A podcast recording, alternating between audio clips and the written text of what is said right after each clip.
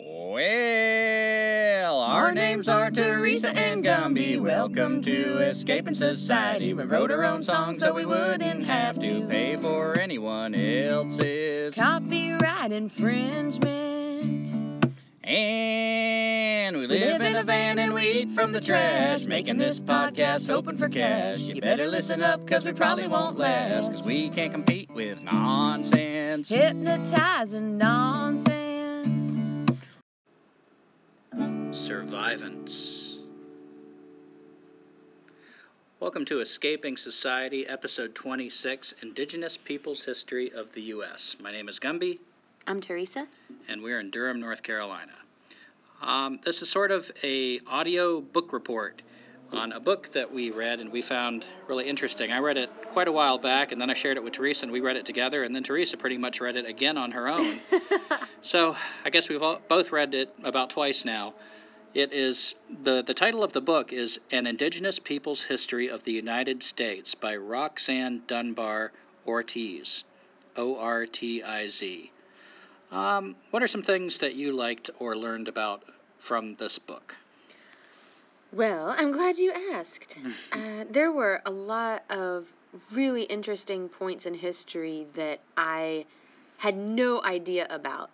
But the way that Roxanne kind of introduces us to what we don't know, she is a professor, and she had her students who were, I think, uh, college, university age, she asked them to draw a map of what the United States looked like at the time of its inception, so the colonies. And the students quickly started sketching what the United States looks like now. And they were really embarrassed when she's like, okay, time's up, show your drawings. And people had just unconsciously shown their. it- She said it was like a Rorschach test for manifest destiny. Yeah, I thought that was really interesting. I've come across the term manifest destiny before, and it's one of those terms that I have a little bit of a hard time wrapping my mind around. I kind of get more and more of an insight into it the more I research it, but I thought that was interesting how she like said that that was kind of the manifest destiny that still lives in us that we draw the entire United States even at a time that we all know we've been ed- educated the United States did not look like that at this time but we have this belief that it was our destiny. It was kind of already ours. We just hadn't filled in the blank areas yet. Yeah, and that that leads me to another point that it's just like uncovering your ignorance basically at the beginning, well, maybe even throughout the entire book because I didn't know a lot of history, I guess. But there's a term called terra nullius from I think it was Roman or it sounds Latin and it means there wasn't anything there on the land. It was just a blank space, as Gumby said. And that is kind of how our origin story of the United States is. It's based on that. We discovered America as if no one else was here before us. Yeah, and she goes on to like I, I thought it was interesting the part of the book in the beginning when she was describing the United States before colonization, when it was just the uh, I keep saying indigenous people, and I might keep using that term, but that was another interesting thing in the book that I've run into in other books from white people that have actually like interacted with the indigenous people instead of just talked about them like we're doing right now. Um, but they found that the term Indian is actually a lot more accepted among these these people. So I'm trying to like my whole life I've been taught by like white well-meaning people that are clueless as freaking usual. Oh, use the term Native American. That's the the polite term. So I'm trying to realize like actually Indian is actually a more accepted term and Native American is loaded with propaganda. You know, like they weren't Americans. So there's kind of a, a loaded term there. Um, Even more so, Roxanne Dunbar Ortiz points out that most Indians or indigenous people, they would prefer to be known through their nation's name. So, and it, and especially if it's in their own language, like I hope I'm pronouncing this correctly, but the Diné instead of the Navajo, same people, just in their language, it's Diné, I think. mm-hmm. And I have a hard enough time remembering like actually individuals' names. I'm kind of a I, I know your face kind of guy, but I don't remember your name. So man, I struggle with like remembering the names of all these tribes and then realizing that even those freaking names are often wrong. So like I'm reading about the Comanche right now. They didn't call themselves the Comanche. That meant like the people who always fight us. That's what the other tribes called them. they called themselves the Nermurna. So I get kind of overwhelmed in this topic that I really am interested in and a people that I really want to respect. Um, the names kind of throw me for a loop a lot.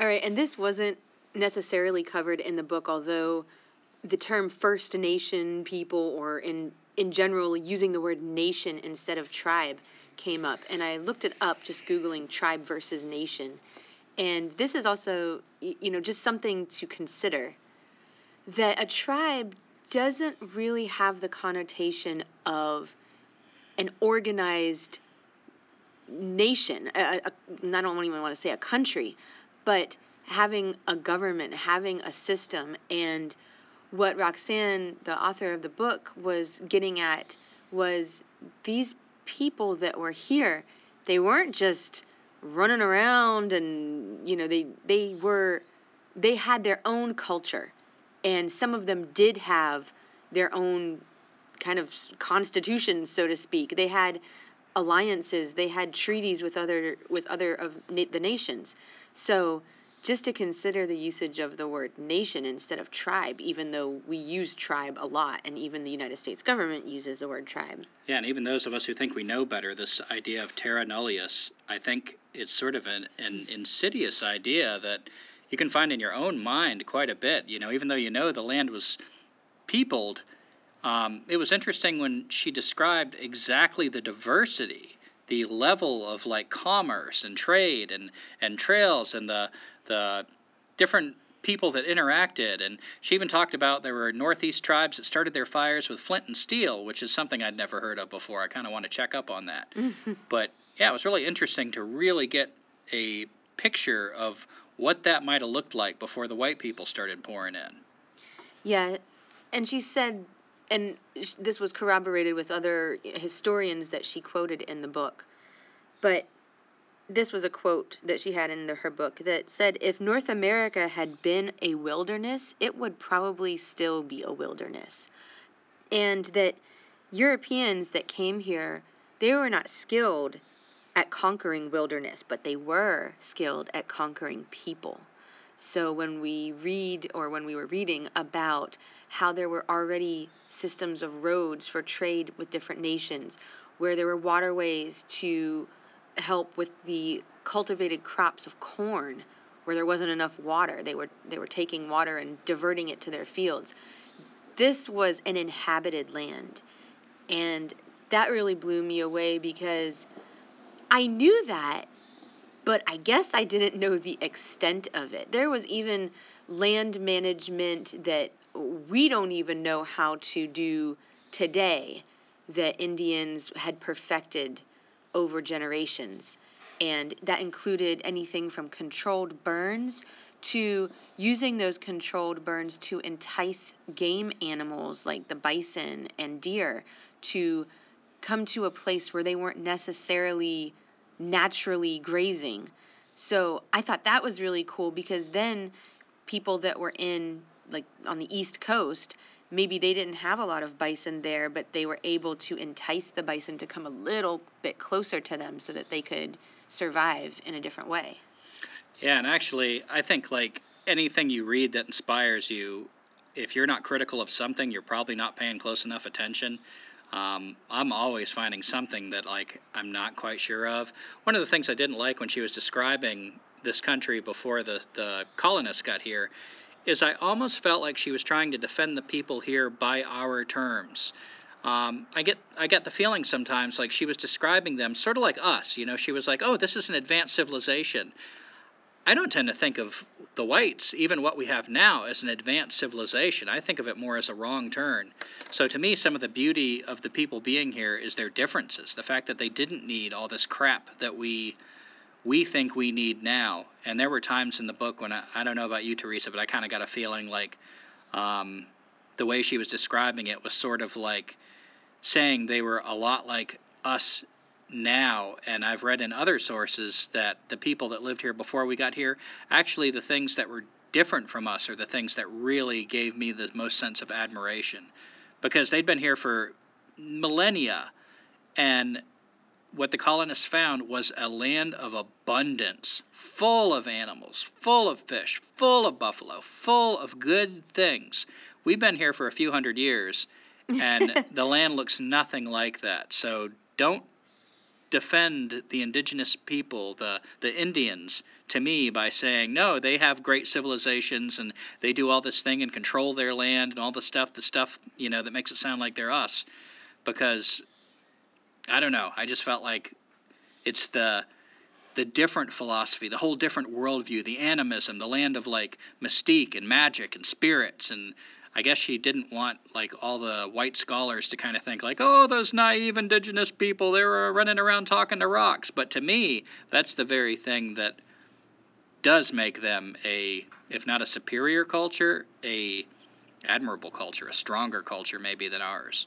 Yeah, when you brought that up initially, I was I was looking for it the second time I read through the book. And I can see that. I can agree with you that she really does make a point to talk about how the indigenous people, not just of uh, what we call North America, but also the, the central, like what is now Mexico and in South America, they were like really good at mathematics and astronomy. And I, I believe it. I, I don't say that you know, we're better or the people in uh, the Middle East were better or something, but I just want it. Yeah, I guess I can see where Gumby's coming from as far as trying to compare it. But I also appreciate their contributions and their contributions coming from their culture, like their way of life. And getting back to the uh, the way that we view not just their culture, but our culture and our origin myth in this country. I never thought about really how histories come about, like what the surviving history is. But it's really important because there are words used, even even in the retelling of uh, they were preparing for the what would that be the quincentennial or something celebration from 1492 to 1992, and Spain and the Vatican were trying to get the UN to help them with the celebrations for the encounter between the old world and the new world. And my God, they wanted the United they wanted the United Nations to celebrate colonialism. That's basically what they wanted, but they carefully worded it as the encounter that happened. And even just in in history the words that we use to describe the United States. It, did you know it was once known as Columbia? Mm-hmm. And of course, from Christopher Columbus. And even to this day, District of Columbia. Yeah, District of Columbia, Columbia University. And this made me kind of like throw up in my mouth. When the vice president is being introduced, the vice president of the United States, they play the song Hail Columbia. What the hell? That is so rude. But we don't think about it like that because that's part of our origin myth or and if you don't know much about Columbus, it's kind of become a uh, more widespread and popular critique of Columbus nowadays. You know, with the Indigenous Peoples Day competing with that. Um, but he was a bastard. I mean, he Mm. showed up and he talked about how generous the people were. What were the people he ran into? The Taínos? I can't remember. I think it was the Taínos. T A I N O S. Um, but he encountered them and he talked about how generous they were, how nice they were. And no sooner does he brag about how generous they are than he's kidnapping them, uh, killing them, bringing them back to um, Italy, Spain, Spain. probably. Spain against Or his Portugal. against their will. Um, Well, they yeah. were so nice to allow him to enslave them. yeah. So this this what we call our heroes is a wonder. And something else that happens with our origin narrative is it diffuses guilt and responsibility. As Roxanne Dunbar Ortiz points out, in one aspect of our narrative, in telling the history, we say, well, really both sides, whether they were the settlers or the native people, the Indians, they were both kind of combatant. I mean, let's be real, both of them were kind of killing people from the other side. That doesn't let us off the hook for what happened. Mm-hmm. But you can see where the way we tell, the way in which we tell our narrative begins to change our responsibility for what is currently happening in our culture and in our land. Yeah, and I actually have more empathy now than I did when I was younger for the the cavalry, the U.S. military, the people on the frontier. Um, it was such so much more of a complicated issue, especially when the whites started encountering the Plains Indians, you know, in the 1800s, because of the. It sounds like the white people's way of war was extermination, genocide. You need to get out. We don't necessarily care about torturing you unless we have to. We just want you dead. You got to be gone. That's kind of the white uh, method. You know, we're we're gentlemen, we're sophisticated, we're civilized. We line up in little rows and have matching uniforms. And you know, if you're a civilized person yourself, you would do the same. And we would meet on the battlefield, and it's like a game of chess.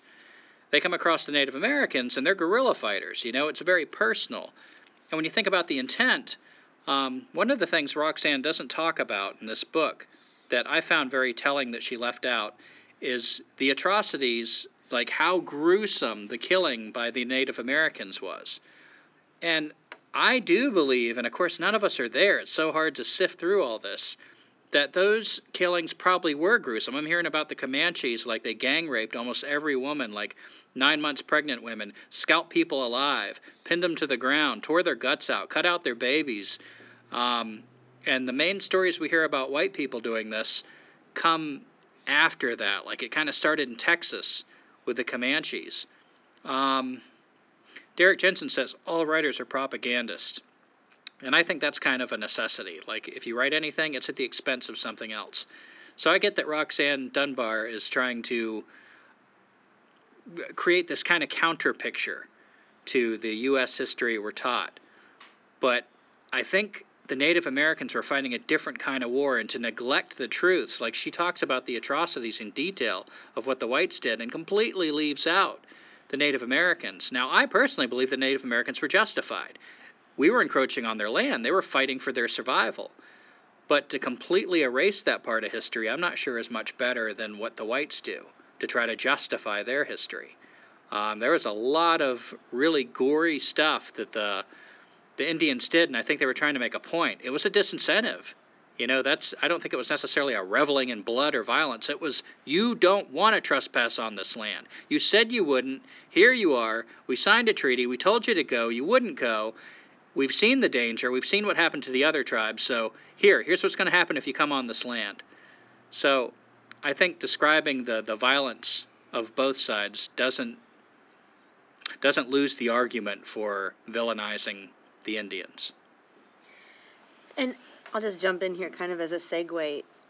I think it's also important and and she really does a good job of going into the history of how did it get to be this way? How did the settlers come here and they just they found crops, they found waterways, they found improved roads and trade routes and people who were maybe violent, maybe generous, maybe a little bit of both. But how did those people get here and like what the hell was their mindset? So Gumby, um, did you want to talk a little bit about the people that came here and maybe like what they were dealing with back in Europe? Well, I mean, let's see what you've got researched here. Well, I think you've got the book fresh in your mind. One thing that I wanted to talk about right when it was in my mind right now is scalping, um, which kind of is tied into your question. But scalping, that's something that, depending on what book you read, either the white people brought it or the Native Americans were already doing it.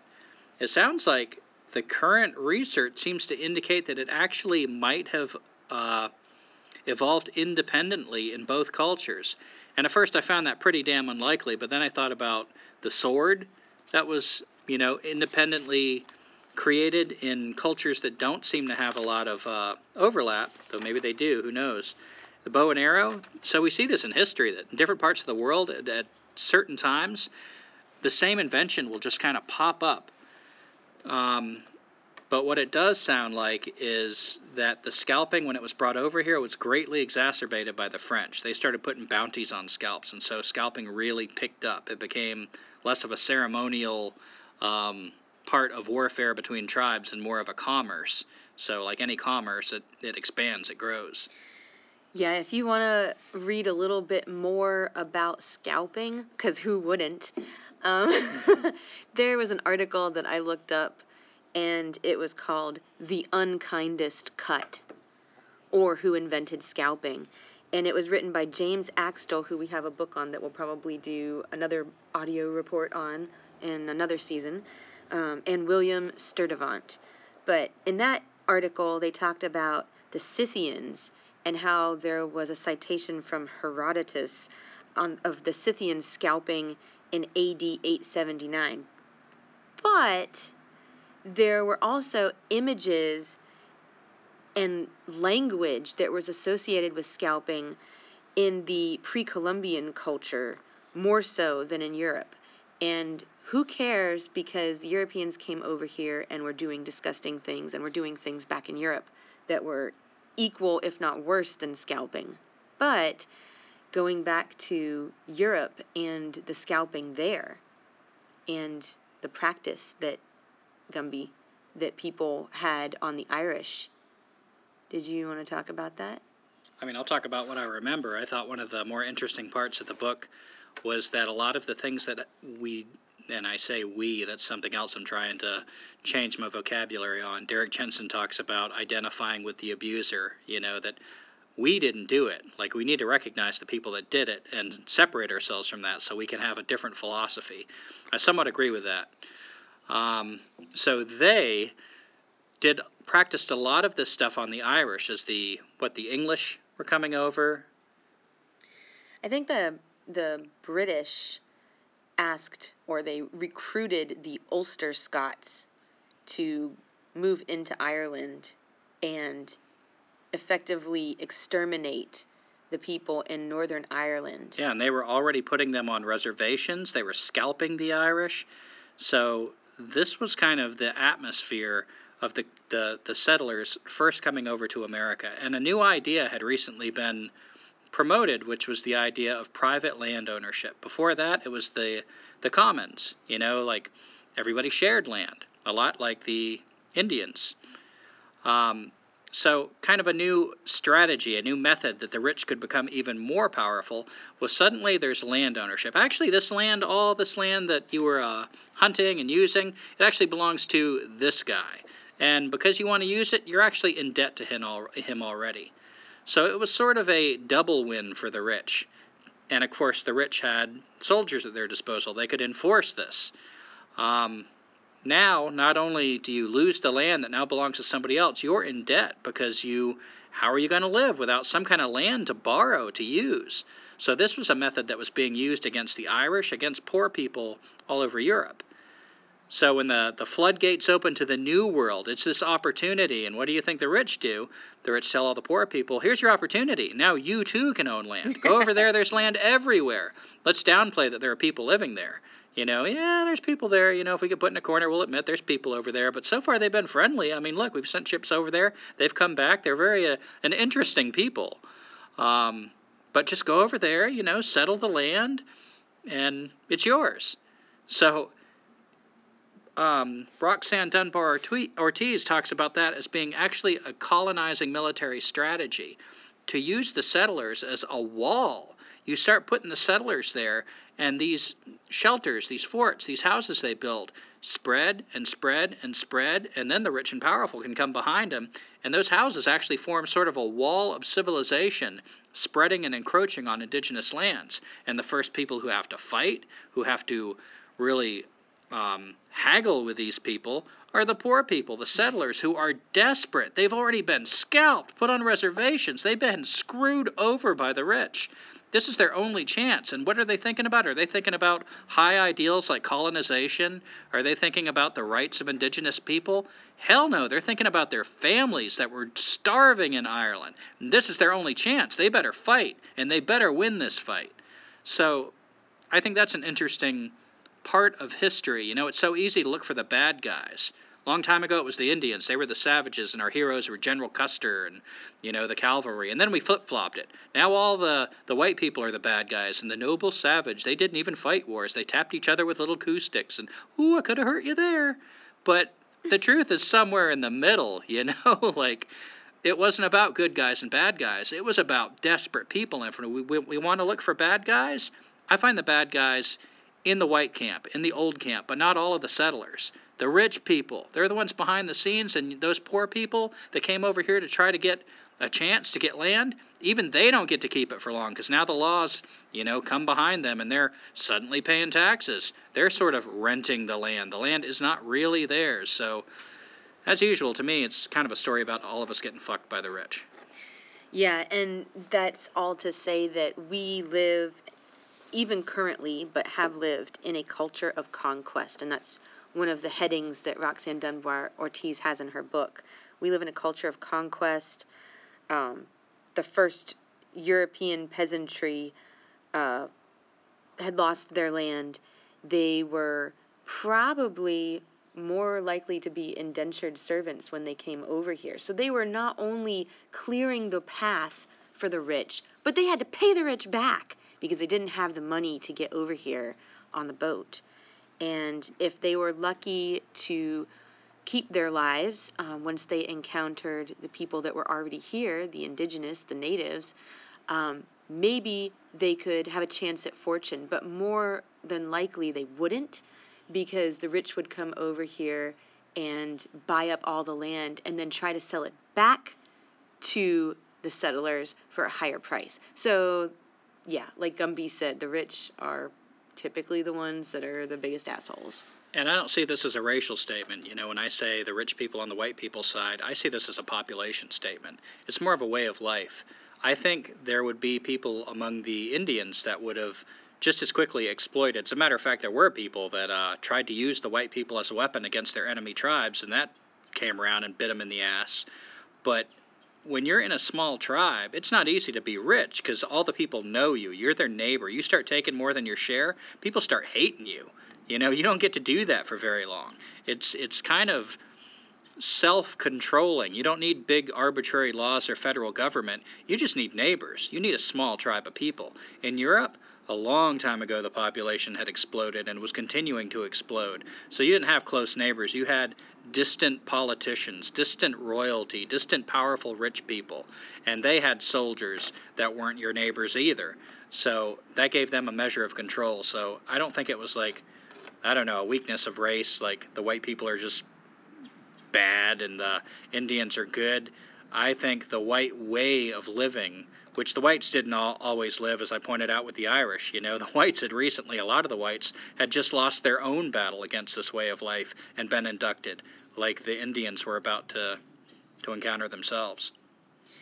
Something something else that was used as, uh, I guess, at the same time that the wealthy in Europe were kind of using the quote unquote new world as an escape valve to send the poor people uh, there was an increase in interest in Calvinism.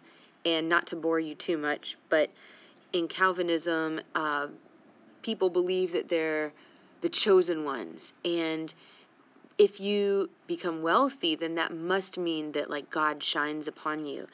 And those people were also thinking that they were helping the savages if they could turn them into white people or into the you know, civilized, the the noble uh, white man.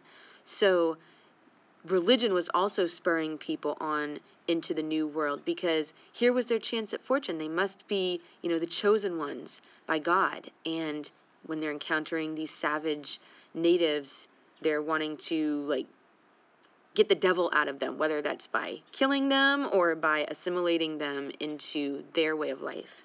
So, what did uh, I, I keep calling her Roxanne as if she's my buddy or yeah. something. Oh, um, Roxy. What did Miss Ortiz have to say about the melting pot? I remember that was something she talked about in the book. Well, I remember. This is why I wrote it down. I remember when I was growing up in, you know, I, oh God, I want to say it was in elementary school.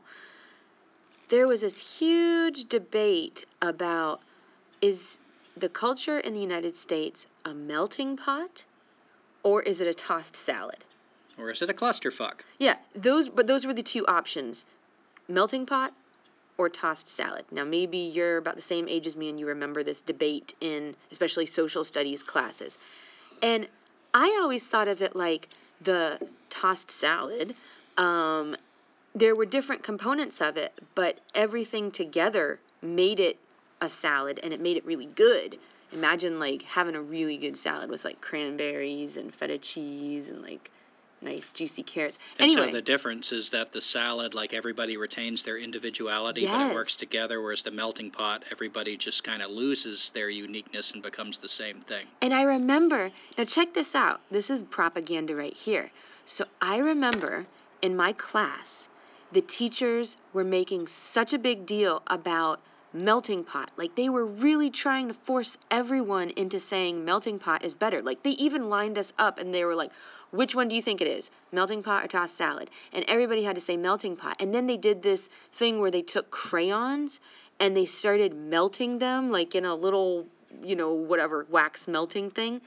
It was like this whole big propaganda thing to brainwash us into thinking that everyone being like brown because the although crayons were like turning into a brown color, ironically, um, that was a good thing. But what I'm saying, or what I was thinking at that age and still now, is yes, it's great to be brown. It's great to be blue, purple, green, yellow, red, white, etc. Because we all can retain our own uniqueness and we can respect each other and we can all kind of live our in our way. I don't think either one works, and I'll get back around to that if we have the time. But what did Roxanne have to say about that? I don't that? remember. I don't think she talked about it at all. Oh, I put that in there because I wanted to talk about it in reference to how the settlers were trying to assimilate the Indians and therefore erasing their individuality. yeah. And again, like one of my favorite parts of this book is the bookends. Um, hopefully, we'll talk more about where this all leads us to nowadays. But one of the unique things about this book for me was the the talk about the Scotch Irish and the settlers when they came over here. Before that book, I don't think I'd ever really given much thought to um, colonization in Europe. To me, it was something that happened when we reached these shores. I knew there were problems in Europe, but I didn't realize it was the same freaking strategy evolving. That my own ancestors um, had suffered many of the same things, right down to the scalping, right down to the reservations. You know, I've been taught to feel pretty damn bad about being white my whole life, and depending on how you stand on that, part of that is justified. We'll talk a little bit about like our responsibility with this culture that we have that we didn't create on in the podcast. But um, yeah, I just found that really interesting to think that my own people got erased, got fought and lost against this huge colonizing force that was just numbers and numbers and propaganda, and they swarmed us until we eventually had to, you know, come into the reservation and become them. And now we're so thoroughly indoctrinated that, you know, we pit ourselves against the whatever the latest indigenous tribe is that's the latest members to get indoctrinated into this colonizing force. And I like to remember that my roots go to a fierce tribe that was fighting as well. Woo! Oh my goodness. All right. um, let's see. Where can I segue to? Well, you were talking about how your, like the people, your ancestors were quite possibly erased or made to assimilate. Not Um, quite possibly. I mean, well, the fact yeah, that I'm in this so. culture and I can't give you a tribal name where I came from, they were erased. So, something that um, Roxanne talks about is the concept of firsting and lasting.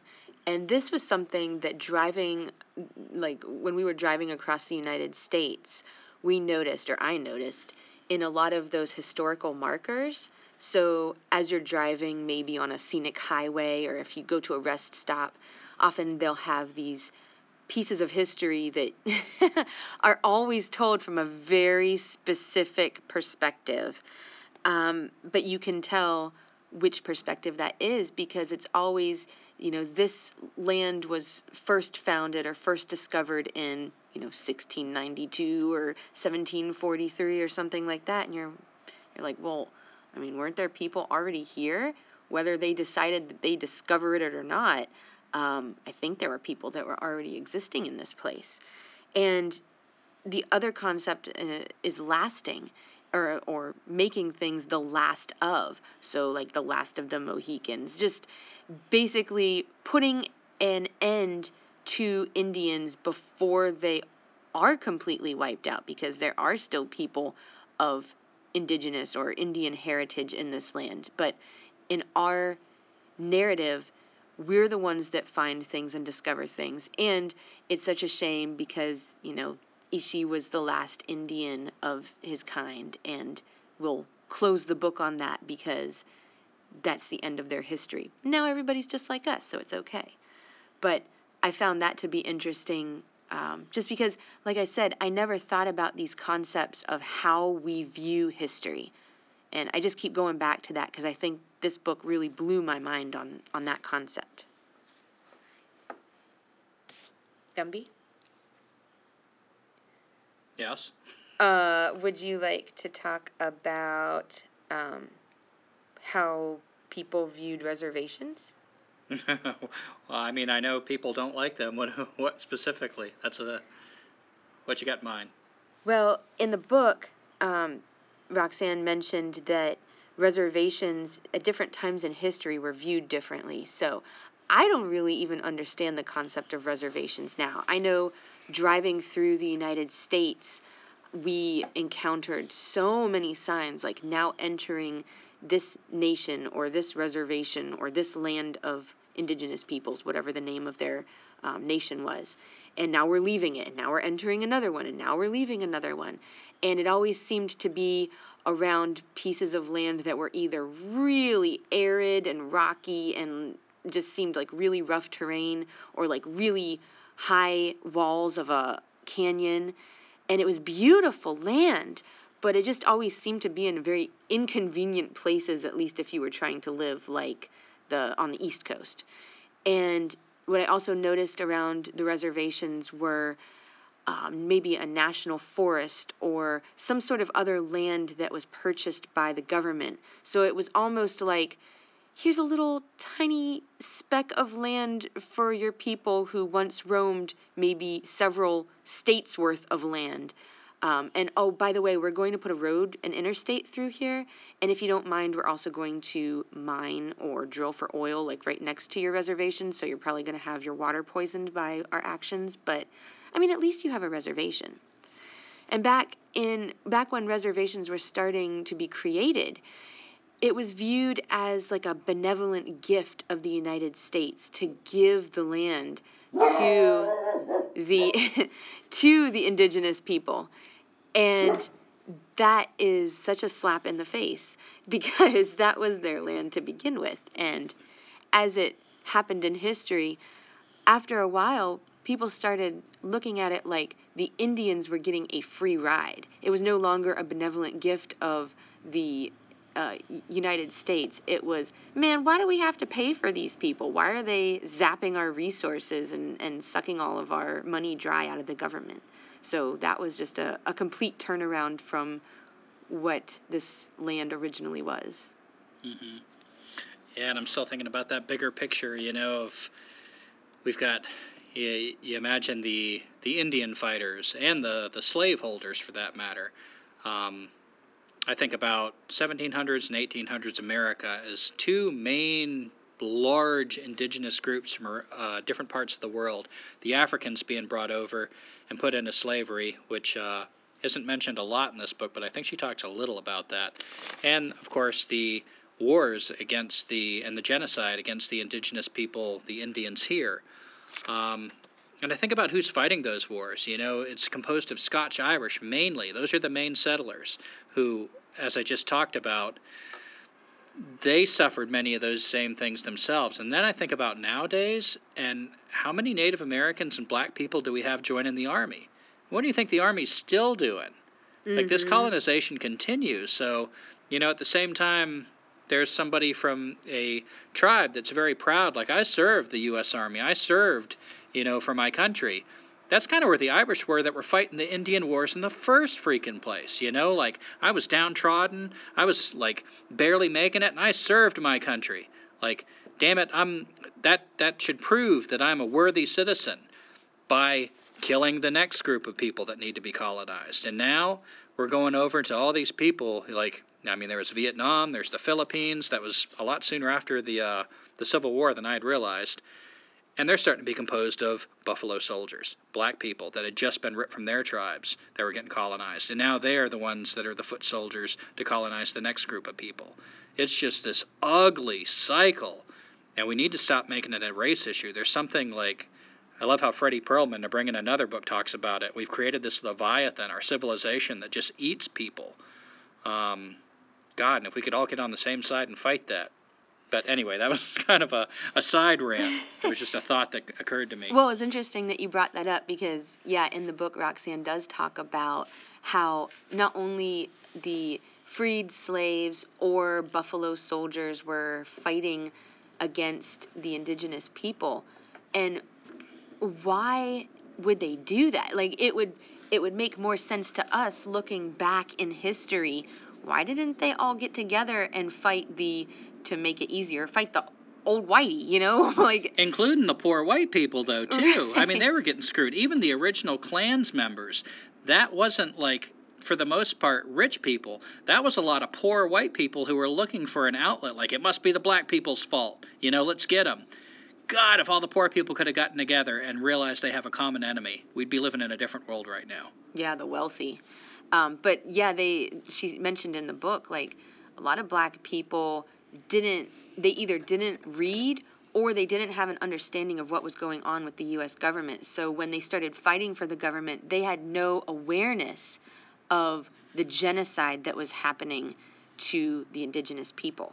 Um, and as far as Native Americans fighting in the military, she also mentioned that it's interesting that a person from a nation, like an indigenous nation of this land, would want to fight in the military. But if you think about it, there is this there is this hole that's in their culture that they don't have a place for warriors, for angry young men uh, to have an outlet.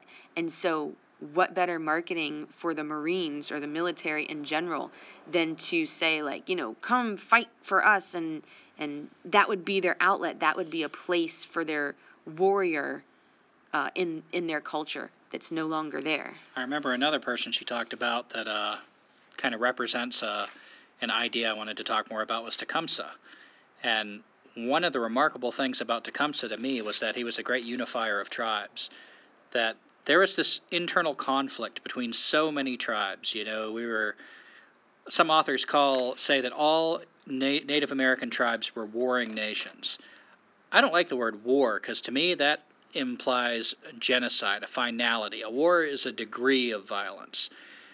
Now, from my understanding, between tribes, there was a measure of violence. For the most part, it didn't wipe people out, but it was a way to keep your tribe strong, to keep them alert, to prove yourself. Like, you often were thankful for your enemies. You didn't want to wipe them out, but you did want to uh, really make an impression on them. And a lot of times that looked very violent by our cultural standards. It wasn't all coup sticks and, you know, sissy smacks. It was sometimes like scalping, you know, it was torture. Um, but that was used against the Native Americans because instead of unifying, like I mentioned, that common enemy, um, I was just reading about the, the Comanche or the Nermerna, as they per- prefer to be called. Um, I think it was the Tonkawa, but they were used as scouts. I might have that tribe wrong, but they used a tribe that felt wronged by the Nermerna to be the chief trackers and scouts against the Comanche. That war against the Comanche might have gone on a lot longer. It might have looked a lot different if there weren't expert trackers, people that knew the land, that already lived there, that hated the Comanche. So people were so stuck in the small picture, again, that small picture versus larger picture. It took somebody like Tecumseh to see the larger picture, like, whoa, wait a minute. We can fight about this crap we've been fighting about later. Right now, if we don't get together, there's not going to be anybody left to fight. So, to me, that's uh, a big tragedy of this that happens with all races. Is we get so stuck in the small picture. That Mexican guy came across the border and stole my job. Small picture. Why are you even desperate to to have a job to to barely scrape by to get paid this low-paying job that you have to compete with an illegal immigrant? You know, there's somebody doing that to both of you. And uh, yeah, I was just really glad when she talked about Tecumseh because he's a hero of mine. I love it every now and then when you see in history somebody step outside and see a bigger picture and like, whoa guys, we gotta we gotta look at this differently. and Tecumseh was definitely that kind of that kind of person. Well, I was gonna save this for another section, but I guess we're um, already almost at 45 minutes here, so I'll go ahead and bring it up as a, another segue to what you just said, as um, as far as working together. Now, I had a few things listed in in this little segment called "Why Do We Not Learn About Blank in History?" and one of them was the Green Corn Rebellion. And it's funny because on one of our hitchhiking trips, one of our rides, one of our more crazy rides, um, had asked us, kind of in a very um, conspiracy theorist way, he kind of looked at Gumby and I and, and asked us what we knew about the Green Corn Rebellion. And at that point, we were like, um, I think he just made that up. Uh, I think he might just be like high or something. But there actually was something called the Green Corn Rebellion, and I'll tell you what it was, and this is from the book. Uh, so, tens of thousands protested and carried out acts of civil disobedience in August of 1917. And these protesters were comprised of white, black, and Muskogee tenant farmers. And so here they were in eastern and southern Oklahoma counties. And they took up arms to stop conscription or like mandatory signing up for World War I, which they considered the rich man's war. And they had a larger goal of overthrowing the U.S. government. And this was the Green Corn Rebellion. And they spent an entire day of blowing up oil pipelines and bridges in southeastern Oklahoma before they were finally put down by a heavily armed posse that was supported by police and militia. But you don't ever learn about that shit in history. Green Corn Rebellion, working together. Love it. And while I'm on the subject of why didn't we learn about that in history, I'll, I'll go ahead and tell you the others that were just in the book that blew my mind. The largest mass hanging was ordered by President Lincoln when a group of Dakota dissidents, um, in their eyes, rose up against German and Scandinavian settlers. And they were finally pacified, and 300 prisoners uh, were taken. But President Lincoln didn't want to kill them all, so he just said, you know what, why don't you just pick 38 random out of the 300? And that was the largest mass hanging in U.S. history. Another one over 100,000 California Native people were exterminated over a, the course of 25 years. And Roxanne Dunbar Ortiz says this is quite possibly the worst demographic disaster of all time. Now, those words, kind of propaganda, kind of biased, we're not sure, but that's a lot of freaking people, and I don't think it's uh, it's right that it's not mentioned in history books that I've encountered thus far. Um, there was the Second Seminole War. I believe there were three Seminole Wars, and one of them, the second one, lasted seven years. That was the longest foreign war waged by the United States until the Vietnam War. I'd never heard of no Seminole Wars, had you? Well, I have, but I sure didn't learn about it in school. Yeah, and like closer to this time now, I think it was in 19. I think it was in 1972. There was a group of indigenous people who were protesting. They're mostly like college students and professors. And they took over Alcatraz Island in San Francisco Bay. And, oh, wait, I was going to read something. Gumby. Entertain them for a moment. Let me see if I can find it. Well, our names are. Gumby. That's all I had. Um, let's see what you got on this. Well, well, another thing that I thought was interesting is she brought up Redskins, or is that something you just wanted to talk about? No, she did bring up Redskin. Okay, so this is something that gets brought up is the Washington Redskins. You know, the fact that we have a, a professional football team that uses a slang word, a derogatory term for Indians, and still gets to use it. Um, this is widely protested. And when I first heard this, I rolled my eyes and I said, please, you know, with all the things happening in the world, you want me to give a shit about a football team? Mm. And to be honest, to some extent, I still believe that. You know, there are priorities to me that are more demanding than that. But it's interesting because we went to a talk in Flagstaff, actually, and this got brought up again by two, were they Navajo women? About what? The talk we went to in Flagstaff. Oh yeah, they yeah they were. Navajo. They brought up this redskin thing, and though they didn't use the word, the N word, I'm going to use it because I want you to hear the shock value of it. Imagine if we had a football team called the Nashville Niggers. Now that would not be stood for. You probably like might have just heard me say that and kind of like, oh God, you know.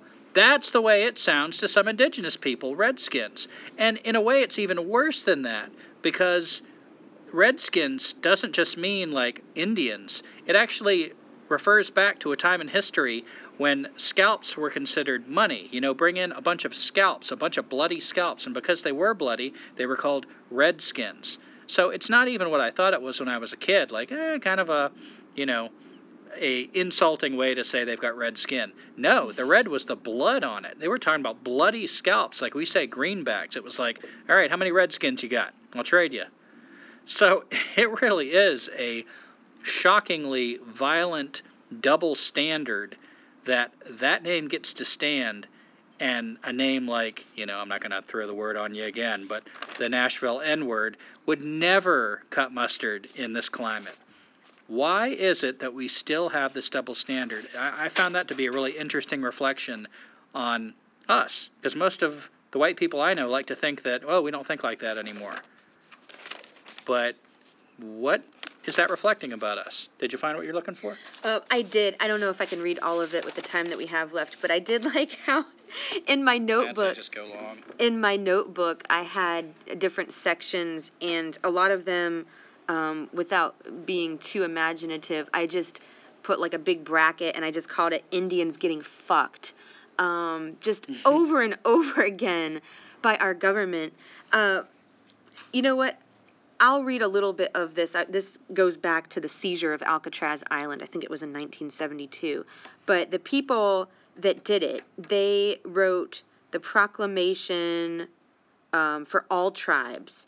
And this is what they wanted to have uh, kind of for the American people to hear.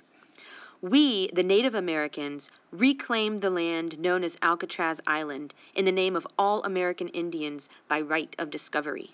We wish to be fair and honorable in our dealings with the Caucasian inhabitants of this land, and hereby offer the following treaty. We will purchase said Alcatraz Island for $24 in glass beads and red cloth, a precedent set by the white man's purchase of a similar island about 300 years ago. We will give to the inhabitants of this island a portion of the land for their own, to be held in trust by the American Indians Government and by the Bureau of Caucasian Affairs to hold in perpetuity, for as long as the sun shall rise and the rivers go down to the sea. We will further guide the inhabitants in the proper way of living. We will offer them our religion, our education, our life ways in order to help them achieve our level of civilization and thus raise them and all their white brothers up from their savage and unhappy state. Now it goes on, but I just love the just comedy of that because that is exactly what we did. Mm-hmm. Yeah, I love the way they turn that around, you know, and, and like, how do you like it? and and just uh, we recently watched this documentary called Red Cry, and it was specifically about the Sioux. And now there's different members of the Sioux Nation, the Lakota, the Nakota, I think, and the Dakota. I could be wrong about that, and I'm sorry. Um, but there was a treaty that they mentioned over and over again from 1868. And in the Indigenous Peoples History book, they bring it up too. And just what, oh, if you just want to really get upset you should oh, read. Boy. I mean, no, like wringing somebody's neck. If you want to hear about what our government did to the people of the Lakota Dakota and Nakota nations. Um, read up on that because the United States broke the treaty just so that they could sell off more of the Indian land to make money. And not only did they do that, not only did they lie over and over again, they didn't even honor their own treaty, but what did they put on the most sacred site, Pahasapa, the Black Hills? What did they do? Uh, they put the president's faces, big white faces on it. Yeah. So, Indians getting fucked over and over and over again. Be ready for that when you read this book because that's what happened. Um, so yeah, that's my section there. Indians getting fucked. Um, God, Gumby. Yeah, there's so many interesting points to this book. One thing I want to make sure that we talk about, um, whether we talk about it right now or make time for it, is uh, the language that is used by the Army to this day that remembers the Oh. colonizing strategies Mm. um, and the places that we are now. I was really shocked when she started talking about all the countries that we have military bases in. They don't tell you this on the news. They don't tell you this in school. You really have to like find this. You have to want to learn it yourself. Um, there's so much conditioning, so much propaganda that they just give to you on a silver platter. Like they put it right in your face. And then there's other things that no, we're not going to hide it because that'll give it power, you know, and then you'll have a good argument that, like, oh, why'd you hide it? But we're really not going to make it like something that you want to bump into either unless you're really looking for it. And one of those things is all the military bases. Like, we are a colonizing force to this day. Um, I can read them off if yeah, you go for it. Yeah, so it it occurred to me a number of years ago on our local news stations, right around the holidays, right around Christmas and Thanksgiving especially, that they would have these messages from the troops, our troops, because they're our troops. We pay for them, um, whether we want to or not And they're fighting for our freedom. and they're fighting for our freedom in uh, so many different countries. And I wondered, like, why are there people stationed in Germany and in you know Okinawa, Japan? Apparently, a whole lot of brown people have to die for my freedom. I'm still trying to figure out what uh, they mean by freedom. Yeah. So this was uh, this is quoted from the book, the Indigenous Peoples book. At the beginning of the 21st century, the U.S. operated more than 900 military bases around the world. 287 in Germany, 130 in Japan, 106 in South Korea, 89 in Italy, 57 in the British Isles, 21 in Portugal, and 19 in Turkey. Additional bases or installations are in Aruba, Australia, Djibouti, Egypt, Israel, Singapore, Thailand, Kyrgyzstan, Kuwait, Qatar, Bahrain, the United Arab Emirates, Crete, Sicily, Iceland, Romania, Bulgaria, Honduras, Colombia, Cuba, which is Guantanamo Bay, among many other locations in some 150 countries, along with the recently added ones in Iraq and Afghanistan. And do you think they want us there? Are we there to help, like, protect the people? I mean, why do you think we have military bases there? We're still invading to help them. And another poignant part, it's interesting she talked about first and lasts. It's the first and last in the bigger picture that I found the most interesting. Talked about the uh, the colonizing aspect of Europe before it even came over here. And I'm interested in, you know, in 1876 was one of the last great big battles between the Plains Indians, led by Crazy Horse, and the U.S. Army. Um, after that, like there's been a resistance going the whole time. We don't hear as much about that, including Alcatraz and the American Indian movement, um, things that you you have to dig a little bit deeper to find. But the resistance is still going. These indigenous people, these Indians, are still here, and many of them are still fighting. You know, they're not just resigned to be on the, the reservations, like the stereotype, like they're all drunk and living in trailers and just uh, whatever. No, there's a lot of people that are still actively fighting, including for their autonomy, to be not part of the United States of America. Um, and I found that really interesting. And what did the U.S. Army do? Like, you know, when we got here, our, our ancestors, the white settlers, there was a certain way of fighting a war, and it didn't work. So we started adopting guerrilla warfare. And where do you think we learned guerrilla warfare from? The indigenous people. They didn't stand up in, in rows and lines and all this crap that they did in England. They hid behind trees. They found their opportunities. They made the best use of what they had um, with smaller groups of people and so, a lot of times inferior weaponry. So, as soon as the military is shaped, is sort of evolves in this genocidal warfare to colonize what is now the United States of America, it starts adopting the names of Indians for stuff. Do you have? oh shit! I was looking it up. Well, you could. This was the code name for when they were trying to assassinate, or Yeah. when they did assassinate. When they assassinated Osama bin Laden, the code name for that was Geronimo. Mm-hmm. I mean, what a disgusting irony that is. You know, the very army that uh, brought Geronimo in, that was his enemy, that fought Geronimo, is now using his name as a code word. We have um, Apache helicopters. We have terms like Indian country for Indian enemy. country and somebody being off the reservation. If you look in a military manual, these are still things that are right there, you know, like this this terminology that was coined during the Indian Wars in the 1800s.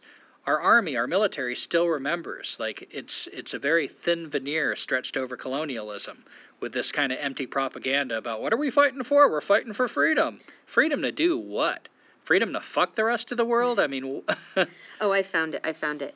Yeah, it says. Um, so they were talking about uh, Geronimo as the the name of the mission to kill Osama bin Laden, an Indian country to designate enemy territory.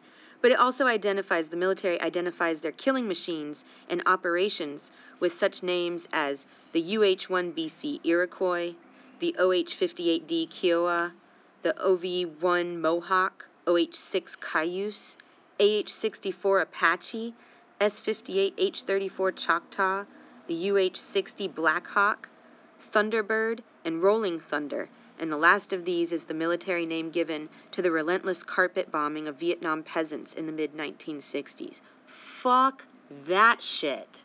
Yeah, it's like a matter of pride. It's almost a matter of like putting it in your face, like killing a deer and hanging its head on your wall.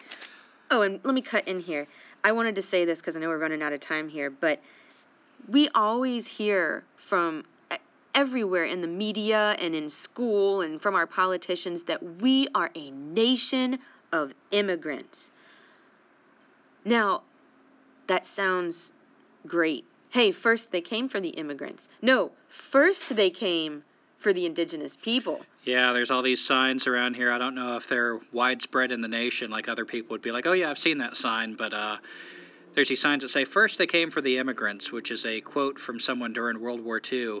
Um, I believe it was in reference to the Jews. I think so. Yeah, and I always want to add to the sign, like right above it, first they killed the indigenous people. Then Because the immigrants came. That's why we made the space and supposedly had the space for the immigrants to fill in these empty spaces, this terra nullius. Yeah. And the concept of having a nation of immigrants completely leaves out the genocide of the original inhabitants. And fuck that shit. Well, since our time is short, is there any other, like, I don't care if we go a little long, is there any other um, last points you want to make? If you don't like the length of the podcast, pause it. Um, I just wanted to kind of con- like finish this little section here. So Go can I it. do that? Yeah. All right, let me see. Wrap it up. All right. So in the book, Roxanne Dunbar Ortiz, she has, I mean, she has a point. Hold on, what the hell did it? Her point is. And while she's looking for that point, I want to say one of my one of my critiques of this book is it's not the easiest book to read. No, um, It seems like Roxanne Dunbar Ortiz hates a period at the end of a sentence almost as much as she hates colonialism. yeah. I mean, there are some run on, like intellectualized, like she's talking to other professors and trying to oppress them sentences. So I did not have a lot of fun reading this book, but the information, some of it was really unique. And uh, if this is a topic that interests you, and even if it's not, like if you just get some of the, the points, I think it's stuff we all need to know because this is our heritage if you're an American. Or even if you're a, a member of the world, because let's face it, Teresa just read off the list of all the places America has military bases. If you're here in this podcast, you're affected by the United States. yeah. This is history, and these are facts that everybody should know. Um, and God, like I was saying about the poor people, whatever you do, don't join the fucking military. That's what they keep doing. They've been doing it for centuries, is using the last wave of people that got colonized against the next wave of people. Yeah. So if you're like, especially if you're a black person, well, I, I wouldn't even say that. But I'm just thinking of the last people, you know, the the African Americans, the the Indians that are now fighting in the that are joining the military. Oh, to, Oh, the Hispanics were were waging war against the Hispanics. yeah, and and what are we going to do when we decimate those people, when we destroy their way of life, and they've got nothing to do but to become us? And by the way, when they become us, where do they start? The fucking bottom. Mm. so they got nothing else to do but join the military in the hope to have an opportunity so they can kill the next group of people. Jesus Christ, when does a whole fucking group of people get smart enough to to stop that? And I shouldn't say smart enough. I mean, desperation drives people mad. So I don't know. I just find the whole damn thing so sad. All right, so I guess these are kind of the closing thoughts I have. Roxanne Dunbar Ortiz obviously wrote this book because she cared about sharing the history of the United States from an indigenous people's perspective, not necessarily an individual indigenous person, but just explaining the atrocities of what happened to the indigenous people and not leaving out anything just for the sake of um, making the U.S. look like saints. But she also had a premise at the beginning of her book how might acknowledging the reality of U.S. history work to transform society? And there are two things that I wanted to read. Um, we actually read a book by Jack Forbes. Um, it, I think it was called Columbus and Other Cannibals. It was not the first time, but the first book that I've read that really explained the concept of Wetico. Um, so check that out. But in her book, she says the late native historian Jack Forbes always stressed that while living persons are not responsible for what their ancestors did, they are responsible for the society that they live in, which is a product of that past. And to follow that up, she even included kind of, um, I don't want to say a hope or a wish, but I just really like this. I hope I don't cry. Um, so here's what she says Indigenous peoples offer possibilities for life after empire, possibilities that neither erase the crimes of colonialism nor require the disappearance of the original peoples colonized under the guise of including them as individuals. That process rightfully starts by honoring the treaties of the United States that were made with indigenous nations, by restoring all sacred sites, starting with the Black Hills, and including most federally held parks and land, and all stolen sacred items and body parts, and by payment of sufficient reparations for the reconstruction and expansion of native nations. Now, she also says something about reparations. Um, I'll get to that maybe in just a second. But she says, in the process, the continent will be radically reconfigured physically and psychologically. For the future to be realized, it will require extensive educational programs and the full support and active participation of the descendants of settlers, enslaved Africans, and colonized Mexicans, as well as immigrant populations. So basically, everybody um, in this land. So, what she said about reparations, and I find this really interesting. I'm not saying everyone because I can't speak for everyone, but it sounded to me a lot like indigenous people they don't want the money. There's several cases of them just leaving the money in an interest bearing account. I don't know why they still trust the US government with that, but they want their land back. They don't even want to sell the natural resources of which they have like 80% of the uranium in the United States on their land because they know that taking those resources out of the ground is going to cause an ecological disaster even more so than what's already been unleashed on their land. All they want is their land back that they had from the treaties. That's all they want. So give them their fucking land back. 1868. Yeah, and white people, and no, I shouldn't even say white people. Like, I don't think it's about race anymore. Um, Rich people. Yeah, we're even like most people don't think they're rich. Black people, Asian people. If you're fucking listening to this, we probably have some money. If you're living in a dirt floor hut, you probably ain't listening to this little podcast. you never know. yeah, you never know. There are people in Kenya apparently listening. So, and Nepal. Maybe. wow, really? Maybe when they have power. Yeah, but God damn it, you derailed. Rich people. Yeah. I don't Cue the crickets. Oh my I don't God. know. The train has left the station into indigenous territory. Oh, I would say, like as Teresa was saying, give the land back. What that would involve, it's not such an easy thing to do because you know why we have to give the land back? Because we now inhabit the land. And if mm-hmm. you don't directly inhabit the land, there's probably a business on the land, maybe that ships groceries to your favorite grocery store. There's something. We have to change the way we live. Um, and I want to say, as we're kind of wrapping this up, we're just a couple of white people trying to like sort our way through this information. I feel like we need to talk about stuff. We need to have dialogues, even if we're scared of sounding really freaking ignorant, if we're scared of being offensive. Um, we got to take that risk because I think the worst thing is to keep not talking about it. Mm. That serves all the wrong people. So if we got to fucking go out there and just say stupid shit and get corrected by people, I say let's get the discussion moving. And especially if you're an Indian and you're hearing this and something like just is totally off base, please write in or call in or give us a message. I would love to hear what you think about this stuff. Um, we've been to a couple talks. We're trying to. I'm not good with people at all. You know, I've heard a lot of uh, Indians say that what they really want is for white people to start getting to know them, to realize that they're still here.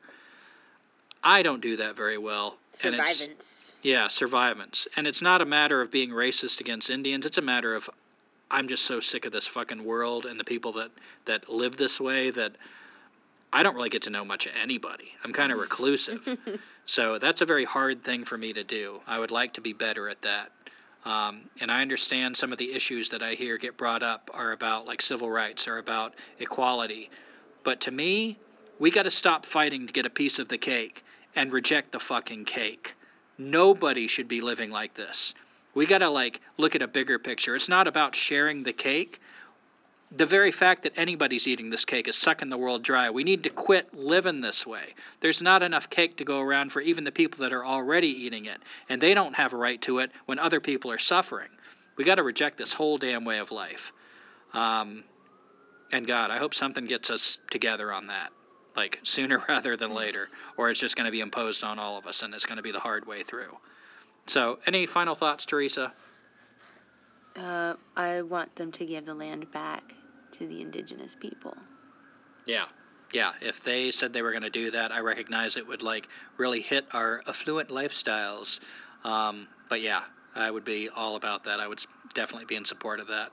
Um, so yeah, read this book. It's got a lot of great information, and um, hopefully we're getting some discussions and thoughts going about colonialism. Oh yeah, you want to tell them about how they can contact us? Sure. Um, you can contact us at www.escapingsociety.com. No, Weebly.com. Ah, www.escapingsociety.weebly.com. Um, yep. Any questions, comments? We'd love to hear from you. And oh, uh, we need to find. What? So, one thing we're trying to do is actually bring in more of a dialogue. Oh, I forgot about that. Sorry. Yeah, we have had people contact us, and so we're trying to share like one an episode. Um, it's there. It's got to be there, isn't it? I think it's. Okay, so we got John from Houston, Texas, and he writes I'm well aware of collapse, and no one around me is or seems to care. There are so many distractions that are there to entangle people and keep them in the system. From the political game to mindless TV entertainment, it's all there to keep the masses doing business as usual. I recently became a trucker and I'm single, so I have a good amount of freedom, he writes in uh, quotes, and ability to save money. Thanks for the podcast. I needed something like this. Well, I'm glad you appreciate it, John, and thanks for writing in. And um, yeah, we're kind of in the same boat. We're living simply and able to save up money and kind of trying to figure out ways to just keep resisting, keep finding a new way to live. And brother, it is not easy. So uh, yeah, we run into a lot of like challenges all the time, but it's also definitely worthwhile. I'm glad we're we're exploring this. Um, any last? Yeah, I really appreciate that you wrote in, John, and um, we've met a number of truckers actually in our journeys hitchhiking and, and just driving around that they have a really good insight on all the whole countryside because they travel it and they see the um, climate change and often people think of truckers and they're like oh they don't care about the environment because they're you know driving these big trucks around but it's not that they don't care enough not to see it i mean you know, most people that say that about truckers are also working jobs that are equally destructive. So I don't hate on truckers. I'm glad whenever we get to talk to somebody that is sharing their experiences of travel. And uh, and thank you very much for writing in. Yeah, and let's get together on some of this stuff. Um, you know, one thing that I really am inspired by when I hear about the the history of the United States and the Indian people that lived here before is tribe. How they were out there in some of the harshest environments on the prairie. I'm like I said, reading about the Nermurna. Um, that's some rough territory out there, but they made it because they stuck together. When you got 150 people that are looking out for each other, nobody feels poor. It's not survival, it's just life. Um, so, yeah, I would love to move back closer to that. So, hopefully, we'll see you next time, or hear from you next time, or you hear from us. and have a good one. Thanks. Oh, society sucks and we don't need it. It's killing your kids, so why do you feed it? They'll tell you to stay, but you don't need to heed it. You can give them the finger. There's no time to linger. So, thank you for listening to our song. It's not very good and it went kinda long. Don't care if you like it, cause we'll be gone over that next horizon. We ain't got no address.